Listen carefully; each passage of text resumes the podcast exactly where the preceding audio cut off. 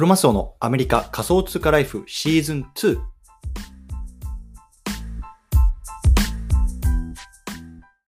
はい。ということで、毎日スペースやっていきましょう。今日12月の24日ですね。クリスマスイブ、金曜日です。よろしくお願いいたします。で、今日なんですけども、今日はね、アダーサイドメタバースについて解説、こんなね、テーマで話していきたいなと思います。で、まあ、最近ね、こうメタバースっていう言葉、あの、あまり聞かなくなってないですかっていうところがね、まあ、あの、正直なところなんですよ。で、去年のね、10月、11月ぐらいに、こう、Facebook がこう、メタっていうね、社名に変えて、こう、メタバースの方にこう、フルコミットしていくよっていうことになってから、まあ、いろんなね、こう、銘柄とかが上がって、僕自身もね、こう、サンドボックスとか、ディセントランドとかね、欲しいなと思ったんですけど、こう、一つのね、土地の価格がもう3位差、4位差とかしちゃって、いや、これもう全然手出ねえよって思ってたところから1年経って、まあ、結構ね、あれ、メタバースってなんだっけみたいな感じで、こうね、みんな言ってるような、言ってるよ、言ってるというか、あんまりこう、なんかメタバースに関する関心っていうのが、まあ、落ちてるなっていうところを感じてるんですけれども、まあ、いよいよね、こういわゆる BAYC のメタバースって言われるような Otherside ですね。これがね、まあ、新しいこう進捗がありそうだったので、まあ、そのあたりの話を今日はしたいなと思いますので、興味がある方はぜひ聞いてみてください。というところで、始める前にね、簡単に自己紹介だけさせてください。僕はね、アメリカの方に住んでます。で普段会社員として普通に働いてるんですけれども、まあ、Twitter とか、ポッドキャストとか、そういうようなところでこう NFT とかね、Web3 とか、そんなところの海外情報っていうのをね、配信してますので、もしね、興味がある方はぜひフォローいただければ嬉しいなと思います。よろしくお願いいたします。というところで、早速本題入りましょう。今日ね、改めて The Other Side Metaverse について解説、こんなね、テーマで話していきます。今日ね、えっと、4本立てかトピック話していきたいなと思います。そもそもね、The Other Side ね、これどんなプロジェクトなのっていうところ。ね、そして2つ目、ね、セールがね、今年の春先にあったんですけれども、このね、セールがめちゃめちゃすごかったので、まあ、それについてね、まあ、話していきたいなと思います。そしてね、3つ目、ね、1回目のトリップ、いわゆるね、このメタバースの中に入るっていうね、まあ、デモが今年の夏にあったんですけども、それがどんなものだったかっていうところと、あとはね、ま、今後の展開についてまとめていきたいなと思いますのでね、よろしくお願いいたしますと。いうところで、まずね、 Otherside、ね、そもそもどんなプロジェクトなのかっていうところを話していきたいなと思います。ね、 Otherside、聞いたことあるかなと思いますけれども、まあ、いわゆる BAYC ですね、BAYC ね、まあ、お猿のあの profile picture ですね、まあ、世の中で、ね、この世で一番ね、まあ、あの高価な NFT と言ってもいいかもしれませんね。彼らがやっている、彼らを運営している Yuga Labs っていうね、まあ、会社があります。ね、そこと、あとね、 Sandbox っていうね、まあ、ボクセル系のこうあの、さえっと、メタバースね、ありますけれども、あそこをね、アニモあのアニモカっていうね、ところがやってるんですね。アニモカブランズっていう香港系の確か会社だったと思うんですけれども、まあ、そこがやってるんですけれども、あのそのユガラボとこのアニモカがね、まあ、タッグを組んだ、まあ、メタバースプロジェクトになっているというような話なんですね。で、これそもそものね、まあ、このアザーサイドの構想については、22年の3月だから今年の春前ぐらいですね、に発表があったんですよ。でね、まあ、あの、ちょっとすいません、あの、言い忘れたんですけども、今日のね、内容っていうのは、えっと、上の方のね、あの、ツイートをね、貼ってます。スペースの上の方にツイート貼ってますので、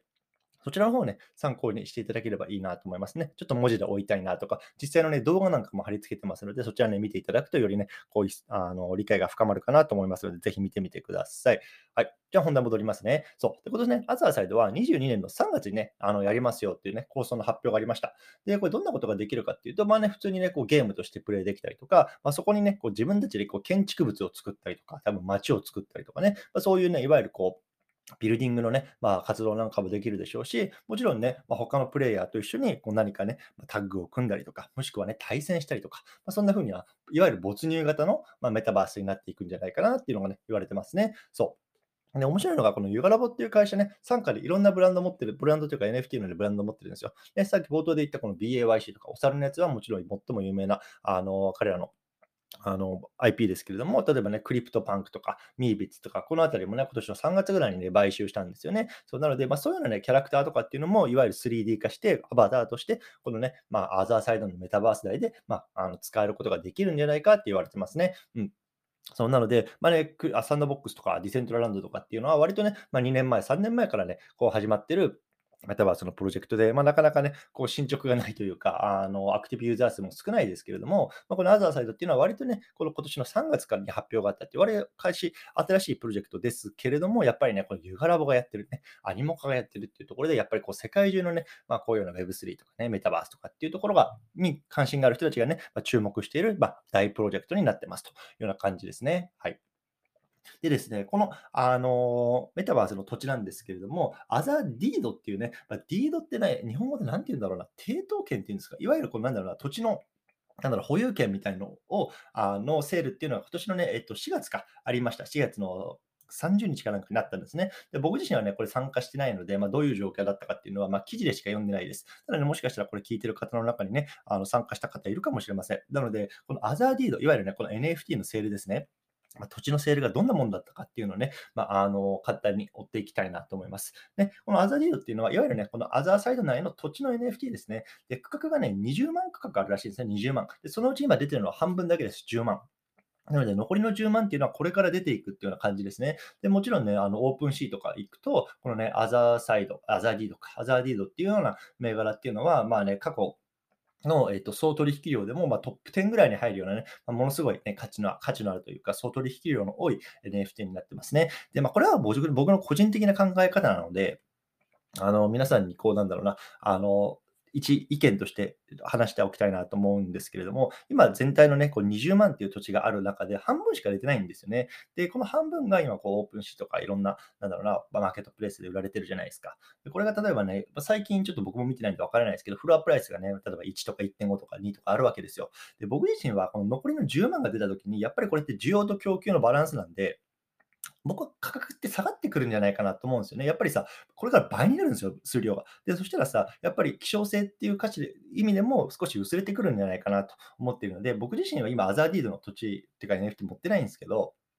これからまあプラスアルファで10万が出たときに、まあ、どれぐらいの価格に落ち着くのかなっていうのを一回見てから、まあ、インしたいなって個人的には思ってます。なので、まあ、あの今焦って取りに、買いに行ってないっていうのは、まあ、ちょっと残りの10万がね、これから出るっていう、それからいつどのタイミングで誰にね、こう付与されるかっていうのは全くわからない状況で、今ね、ニーサのこう NFT とかっていうのをね、買いに行くのは若干ね、高いかなって僕個人は思っているので、そのあたりね、あのまた皆さんのこう意見とかっていうのもね、聞かせていただけたらなと思います。はい。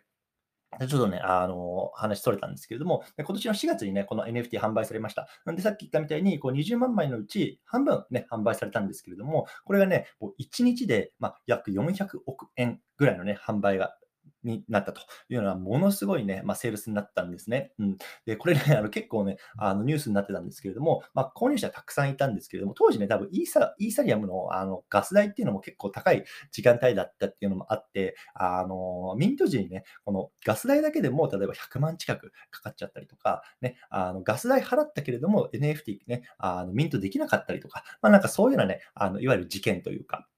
ことごたごたもあったんですよね。で、確かね、このガス代だけ払って、えっと、ミントできなかった人に関しては、確かに運営の方からガス代はね、あのお返ししますみたいな形で、なんか補填があったような気がしたんですけども、まあ、とにかくめちゃめちゃね、あの、すごいセールだったっていうのが今年の4月に行われました。うん、だからそれぐらいやっぱりね、こう世界中のこのメタバースにね、熱狂してる人たちっていうのが、このアザーサイドにね、あの、なんだろうな、あもうすぐ注目している、ね、プロジェクトっていうね、ところをね、まあ、この数字から見てもわかるんじゃないかなと思います。はい。でね、今これがそういう状況でして、これが4月の話ですね。で、今年の7月ですね、いわゆるね、第1回目、あトリップってね、あの言ってますね。トリップって言ってますけれども、これがね、実施されました。でこれ何なのかっていうと、ね、このアザーサイドっていうのが今どういうような状況にあるかっていう、いわゆる進捗の公開と、あとはね、このいわゆるメタバースプラットフォームがこうきちんとね、うまく作動するかっていうデモンストレーションがね、行われ行われたんですね。で、これ誰がで参加できたかっていうと、このアザーディードのね、NFT を持ってた人たちっていうのがそう参加できました。でね、まあ、僕もちょっと記事でで読んだだけなんですけれども、あのこう世界でま4000人、5000人ぐらいっていうのが、このね、ラップトップとか、あとラップトップかな、ラップトップだけだと思います。もしかしたら、あの、スマホとかそういうところからもいけたのかもしれないですけども、そういうところからね、同時接続しても、まあ、落ちなかったというようなところで結構話題になりましたね。やっぱさすが、あの、要はちゃんとやってきたなっていうところでね、話題になってました。なので、まあ、ちょっとこのあたりね、あの、写真とかも貼り付けてますし、多分ね、あの、アザー、アザーサイドトリップとかってね、あの、英語とかで調べても、そういうのはね、どういうようなね、えっ、と、ものだったかっていうね、YouTube とか動画とかも上がってると思うので、もしね、興味がある方、あの、ぜひ見てみてください。まあ、すごくね、映像、映像も綺麗だし、あの、まあ、少し期待できるものかなと、僕はね、思いました。うん。はい。で、これが7月ですね。で、そこからね、なかなかね、こう、公開、なんだ、えっと、進捗というか、あの、情報っていうのがなかったんですけども、つい一昨日ですね、まあ、改めて、改めてというか、あの、久々にね、このアザーサイドから、あの公式の発表がありました。で何かっていうと、まあ、来年の3月ですね、まあ、あのもう22年もあと1週間で終わりますけれども、23年の3月ですね、いわゆるね、まあ、トリップの2回目があの行われますよというような発表がありました。うんで、これもね、動画付きで行われていたので、まあ、このあたりもね、合わせて見ていただきたいなと思うんですけれども、まあね、あの、1回目からさらにね、こう進化したこう user experience っていうのをね、体験できるような企画にするというようなところを言われてますね。で、まあ、正直、あの、その23年の3月にこういうことをやるよっていうようなところの発表だけがあっただけで、まあ、誰がね、あの、そこに行くことができるとか、まあ、どうやってね、接続するととか、そういうようなね、詳細っていうのはまだ出てないんですけども、まあ、とにかくね、まあ、いわゆる本当に半年ぶりぐらいに、まあ、このアザーサイドからのいわゆる進捗アップデートみたいなのが出てきたので、このあたりね、まあ、あの注目したいなと思います。で、多分僕自身はアザーディード持ってないので、多分これって入れないのかななんて思ってるんですけれども、まあね、この入ってる人たちの,、まあ、あのツイートであるとか、あとはね、多分後々動画とかも上がってくると思うので、まあ、そのあたり見てね、まあ、どんな風にね、すごい世界観を改めて作ってきてるのかなっていうのはね、まあ、見てみたいなと思ってますので、ぜひね、来年の3月って言われてますので、皆さんも注目してみてはいかがでしょうか。はい、こんな感じですかね。うん。で、まあ、ちょっとね、先日もポッドキャストとかで話したんですけれども、まあ、12月の19日ね、あのこのユーガラボは新しいね、CEO がつきますよっていう発表をしました。うん、正式に。で、このね、CEO どな、どういう人なのかっていうと、まあ、ダニエルさんっていうか、ダニエルさんっていう方なんですね。で彼はね、もう今、ゲーム会社で働いていて、まあ、あの、コールオブデューティーとか、まあ、そういうようなまあ、ものすごくね、世界的にヒットしているゲームっていうのをね、まあ、あの主導した、まあ、CEO、COO か、今の人なんですけども、その人がね、まあ、この Yoga Lab の新しい CEO につきますというような発表がなされてましたね。なので、やっぱりね、今までっていうのは、こう Yoga Lab っていうのは、例えばクリプトバンクとか、ミービッツとか、まあ、あとはあの 10KTF とかね、まあ、そういうような、いわゆるね、この NFT 業界の著名なね、ブランドっていうのをこう買収、買収、買収をね、こうしてきて、自分たちのこの NFT ポートフォリオを作ってましたけれども、まあ、おそらくね、まあ、それが一段落ついたので、次はいよいよですね、このメタバースとかゲームとか、まあ、そういうようなところの知見の深い人間っていうのをトップに据えて、まあ、そちらの方にね、こうフルコミット、ね、フルアクセル踏んでくるんじゃないかななと思ってますので、まあ、23年以降ですね、このあのアザーサイド、ね、アザーディード、ね、このあたりのメタバースっていうのはね、まあ、よりね、こう進化していくんじゃないかなっていうね、まあ、期待もありますね。はい。で、そんな感じですかね。うん。で、さっきね、冒頭で言った、この、冒頭っていうか、今言ったこう 10KTF ってね、まあ、あの11月に買収した新しい、新しいというか、プロジェクトなんですけれども、まあ、これに関しても、まあ、少しね、あの、公式の方から、ちょっとね、このアザーサイドの方にこう入っていくんじゃないかな、みたいな、こう匂わせのね、まあ、ツイートっていうのをね、まあ、おとといしていたので、そのあたりのね、動画とか、あとはその 10KTF ってそもそもね、どんなプロジェクトなんだっけっていうところをね、まあ、僕自身のこのツイートの方に貼り付けてますので、もしね、興味がある方はそちらもね、合わせてみていただくとね、この、ま NFT 業界全体の中で、こういうガラボっていうのはね、まあ、ものすごいね、こうなんだろうな、位置に秘めてるっていうのが改めてわかると思いますのでね、まあ、ぜひこう勉強というか、まあ、自分のね、知識をアップデートするためにもね、まあ、見てみてはいかがでしょうか。はい。という形で、こんな感じですかね、今日は。うん、なので、まあ、アザーサイドね、こういよいよ、まあ、アップデートがあったので、まあ、そのあたりをね、まあ、今日はちょっとさらっと話してきました。はい。ということで、もしね、興味、えっ、ー、と、すみません、えっ、と、コメントとか、あの、質問とかある方っていうのは、コメント欄いただいたりとか、あとはね、手挙げて入っていただいてもいいんですけれども、いかがでしょうか。ちょっと水を飲みながら始めさせ、あの、進めさせてください。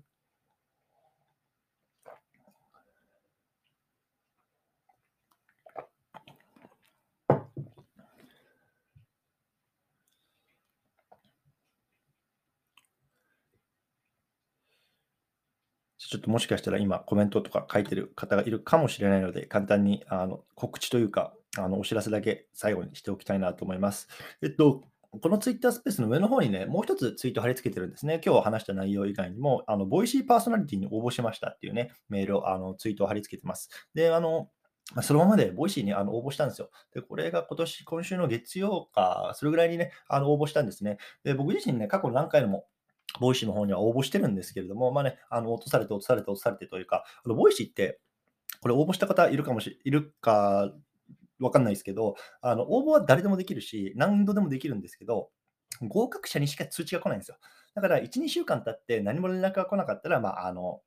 選考に取らなかったっていうことなんですよね。そう、なので、まあ、僕はね、あの過去3、4回ぐらい出してるんですけども、過去一度もあの連絡が来なかったので、まあ、選考にパスしてなかったんですけれども、今回ね、改めてあの選考の方、あのもう一回出しました。で、今回ね、あの過去と違って新しい取り組みをしたのは、推薦制度みたいなのを実は使ってみた、使ってるんですよ。で、これ本当に貼り付けてる通りなんですけれども、ここにね、あの Google のフォームがあります。で、そこに、まあ、今聞きたいパーソナリティとか、おすすめのパーソナリティいますかみたいなところになっていて、でそこにね、まあ、自分の聞きたいパーソナリティさんとかの名前を入れると、まあ、なんかそれがこの Voicy さんの上の方にと行って、まあ、なんか、あの、まあ、加点になるとかならないとか、なんかそんな噂があるんですよね。なので今回僕もちょっとそれ使ってみようかなと思ってこうやって使ってます。なので、もしね、あの僕の話をあのこういった海外の NFT とか Web3 のトレンドなんかをこう Voicy 内で話したいなと思ってるんですけれども、まあね、それを Voicy 内でね、聞きたいな、ね、あのやという方はね、ぜひね、この推薦フォームね、書いていただけると嬉しいなと思います。本当にね、このあのおすすめのところに僕のね、名前とあの Twitter の URID かを入れるだけなので、まあ、もしね、あの推薦してもいいよという方はね、ぜひよろしくお願いいたします。はい。そんな感じで話してたんですけれども、コメントがなさそうなので、今日はこの辺りにしたいなと思います。はい。で、また明日ですね、ちょっとクリスマスの夜ですけれども、またね、あの同じ時間、日本時間の10時半にやっていきたいなと思いますのでね、もしね、あの耳が開いてる方はね、ぜひまた同じ時間に会いましょうというところで、今日この辺りにしたいなと思いますね。遅い時間にどうも聞いてくださり、どうもありがとうございました。失礼します。